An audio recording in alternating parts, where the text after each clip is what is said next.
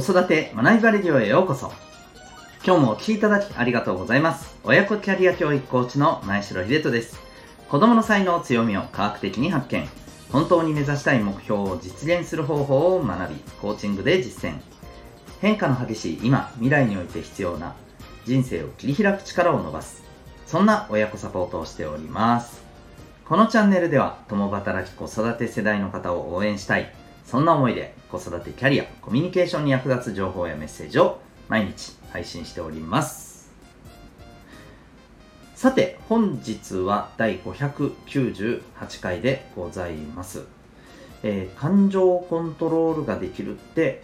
こういうことじゃない？みたいなこんなテーマでお送りしていきたいなと思っております。えー、子育て中の方、えー、奮闘中の方、皆さんへ、えー、まあ私も含めてですね、はい、大事に、えー、していった方がいいのってい お、していった方がいいこと、こういうことじゃないかなっていう、えー、ことでちょっとですね、あの、お送りしていきたいと思います。えー、また、この放送では、本と挑戦のヒーロー、希望戦士ダクシオンのヒーローズラボシンを応援しております。ということで、今日のテーマでございます。えっ、ー、と、皆さんは、まあ、自分で自分のこう感情、気持ちってこうコントロールできてると思いますか、まあ、これなかなか、うん、どうかなって思う方多いと思うんですよね。はい。あの、つい、ね、やっぱりこう、カッとなって怒ってしまったりとかですね。うん。まあ、あとは、あの、ね、急に、急急にっていうのもあれですけど、なんか、こうね、すごい感動して、もう、ね、本当にあの、ちょっとしたところを見ても、はあって言って感動して、ね、あの涙がこぼれてしまったりとか、まあ、あのそういうところってね、えー、あると思います。でもちろんあの感情がですね豊かであること自体は僕はもうあのもう何の問題もないどころか、いや、あの、それこそ大事だなとは思うんですよね。うん。で、ただ、まあ、一方でですね、えっ、ー、と、こう、気持ちをコントロールするべき時に、コントロールできないっていうことによって、なんかやっぱりちょっとね、もったいないよなという場面ってある気がするんですよね。うん、ということで、ちょっとですね、まあ、ある、えー、これはニュースから見た事例をですね、はい、あの、交えて、ちょっと僕が思ったことをですね、お伝えしたいなと思います。えー、っとですね、これはあの、親子の工夫というウェブサイトにある、えー、ニュース記事なんですけども、子育てに関する様々なですね、情報をあのこちらではですね、発信されていらっしゃるんですが、えー、その中でのですね、えある記事にありまして、これはあのある幼稚園でのですね、えー、出来事、うん、ですね。はい。えー、それについてのなんかお話なんですけども、でまあ、こういうことがあったんだそうです。はい。えー、いつも、まあ、元気なあの5歳の女の子が、えー、今日はなんかちょっとどうもこう元気がない沈んだ表情をしているということがあったんだそうですね。で、まあ、先生がですね、あのどうしたんですか？どうしたの？って聞くとですね、えー、まあ、話がこういうことだったらしいんですね。えーと、お友達に、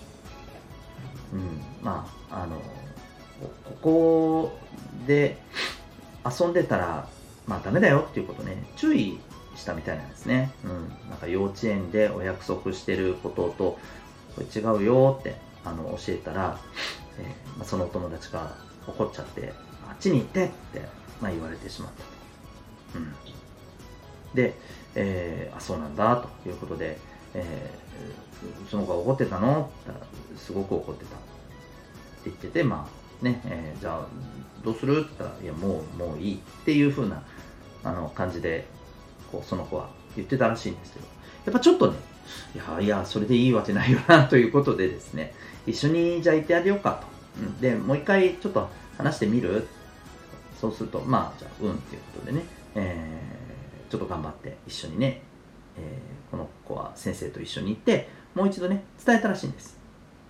そしたら相手の方がですねこういうふうに返してきたんですね、えー、ここで遊んでもいいってちゃんと先生に聞いたんですと、うん、だからあの遊んでいいんだよ。っていう風な返答だったんですね。でこれを聞いてそのあの注意した方のね、えー、女の子はあそういうことなんだっていうふうに分かってまあね先生もねあそういうことかと、えー、事情が分かったと。で要はあの言葉がね、まあ、足りなかったりしたんだと思うんですよね。うん。で、えー、まあついねちょっとこう注意されて相手もちょっとカッとなってあのねまあ相手からしたらねもちろんねいいって言われてやってるのにいやそこダメだよとか言われたらなんだよって。まあ気持ち的にはなっちゃいますよね。うん。で要するにこの言葉が足りずに、えー、ぶつかってしまったっていうことが、まあ、状況が分かったということで。でねそしたらあのお互いとてもねあの理解してですねお互いのこの気持ちっていうのをね、えー、まあ、先生もあのそこでね、えー、一緒になってこうこうこうこうだったんだねっていう話をするとお互いにあそういうことかねえー、すっきりとね、あのお互いに、え、笑顔が戻ってい、えー、ったと。よかったよかったと。まあ、こういうね、あの話なわけですね。で、まあ、この事例では、いわゆるあの、さっき私も言いましたけれども、えー、言葉をしっかりね、まあ、こうこうこういうことだって相手に伝えるってすごく大事ですよね。うん。で、ただですね、僕はそれとはちょっと別の視点でこの事例を見て、ああこの2人の女の子から学べることってあるんじゃないかなって思ったんですよ。これは親子でも子供同士でももっと言うと大人同士でもですね、うん、これどういうことかっていうと事情がどうあれ、ね、話がすれ違ってたっていうことがどうあれこの一発目のあのぶつかり合いっていうのがあったわけじゃないですか。でそこで言われた方もなんだよって。なんで偉偉そうに注意してみたいなね。気持ちがそこであったと思うんだよね。で、えー、行った方もねあの本当にいやこれちゃんと守らないとっていう怒られちゃうよっていうもしかしたらねあの、えー、ことも相手へのそういう思いやりも含めて言ったかもしれないのにあっち行ってとか言われてはあって思ったりしたと思うんですよね。でも事情が分かってああなんだって言ってそこですっきりとね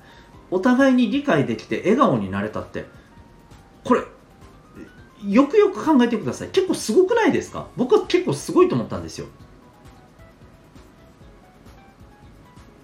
例えばですよ。ここでそういう状況だったんだって分かったとしてですよ。こういうことになりがちだったりしません？じゃあなんであの時言わなかったわけ？みたいな。は？あとか。いきなりやんねって言われたらよ。言えないさ。とか。なんでそんなこと今更言われんといけん？はあ？みたいな。再発みたいなね。こういうこと結構ありません？要するにあこういうことなんだなったんだって分かったら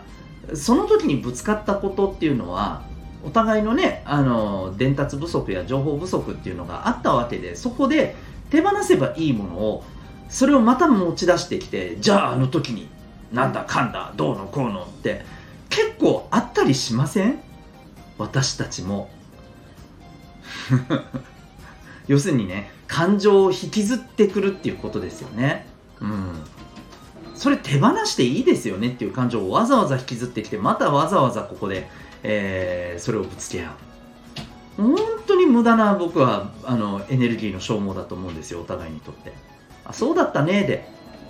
終わりでいいじゃないですか。でも終わりにできなかったりするわけですよ。これが僕は感情をコントロールする結構大事なポイントだと思うんですよね。特にこの、えここコントロールすべきところですよね。うん。感情のままにまたあの時のものを引きずり出してきたら結局またここで言い合いになるわけじゃないですか。うん。お互い何のねあの喜びにもプラスにもなりゃしない。というふうに思うんですよね。はい。いかがでしょうか？こういうこと結構ないですかね？だから僕はこの子たちはそこですっきりとねあそうだったんだごめんねってできたって僕めちゃくちゃすごい感情コントロール力だと思いますよ。5歳にして。いやもしかしたらそれぐらいで素直だったからできたのかもしれませんよね。もしかするとこれは年がいけばいくほどですね難しくなっていく部分なのかもしれません。でもその分私たちっていうのはやっぱりこう成長した分ですねさまざまな経験をして、えそこから学んで、え学びを積み重ねることが本来できるわけですよね、うん、あこういうことからですねあここでね 持ち出してきてあの時はっていうところに立ち戻っても何のあれもないということをですねやっぱりこうあのなかなかね頭では分かってもこれをコントロールするのって難しい部分あるかもしれませんがここでね手放しきれるのが僕はああ感情コントロール力が本当に高いんだなっていうことのね表れなんじゃないかななんて僕は思っています。はい。素直になること、うん。えー、ここでもうねあの変に負の感情を引きずらないこと。手放すべきところでは手放すこと。こういったところがね重要じゃないかなとこの事例からですね学ばせていただいた次第でございます、えー、いかがでしたでしょうか？皆さんの普段の日常の中で子育て、えー、あるいはお仕事、えー、こういったところでですねなんかそういうことってあったりしませんかね？ぜひ、えー、改善の一つのきっかけにつながればいいなと思いますというわけで、え今日はですね、え感情のコントロールができるって、まあこういうことじゃないですかと思ったことをお伝えさせていただきました。最後にお知らせをさせてください。えー、まあ感情のこのコントロール、感情のこう発言の仕方、まあもっと言うと感じ方ですね。えー、このあたりもですね、実は人それぞれ